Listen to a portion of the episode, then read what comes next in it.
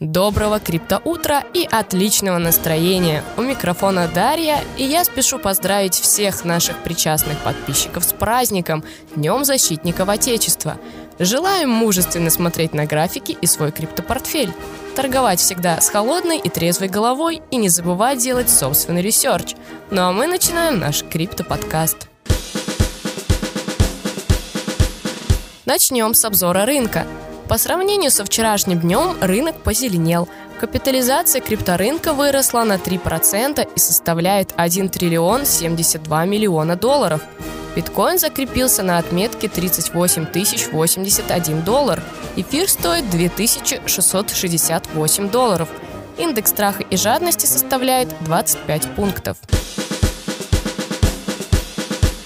Переходим к новостям. Объем продаж NFT в блокчейн-игре Axie Infinity достиг 4 миллиарда долларов. Блокчейн-игра, построенная на механике «играй, чтобы заработать», Axie Infinity установила новый рекорд по продажам невзаимозаменяемых токенов в размере 4 миллиарда долларов. В настоящее время это третий по величине NFT-проект после OpenSea и LuxRare – на текущий момент игра насчитывает 2 миллиона пользователей, совершивших сделки.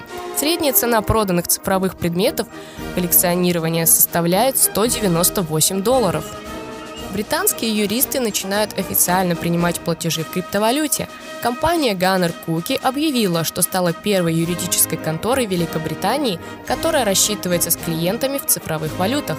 Gunner Cookie договорились о сотрудничестве с биржей криптоактивов CoinPass, зарегистрированный британским управлением по финансовому регулированию и надзору. Биржа должна автоматически конвертировать любые платежи для юридической компании в приоритетную для нее валюту. Первый в мире стадион метавселенной строится чемпионами английской премьер-лиги Манчестер Сити совместно с Sony.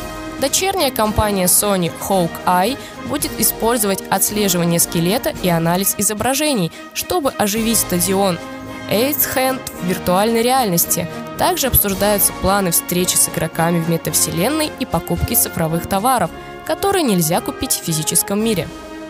Alibaba раздает NFT за свою первую блокчейн-игру End Adventure, в которой можно играть через мобильное приложение Alipay.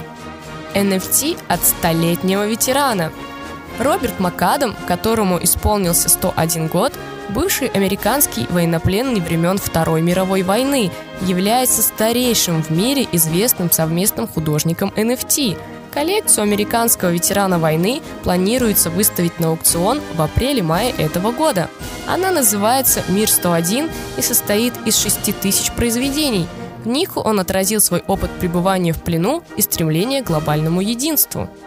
Разработчик решений для децентрализованной экономики Luna Foundation Guard привлек 1 миллиард долларов через внебиржевую продажу нативного токена блокчейна Terra Luna. Информация об этом появилась в Twitter. InvestGround LFG, которые возглавили Jump Crypto и Three Arrows Capital, стал одним из крупнейших в истории криптоиндустрии.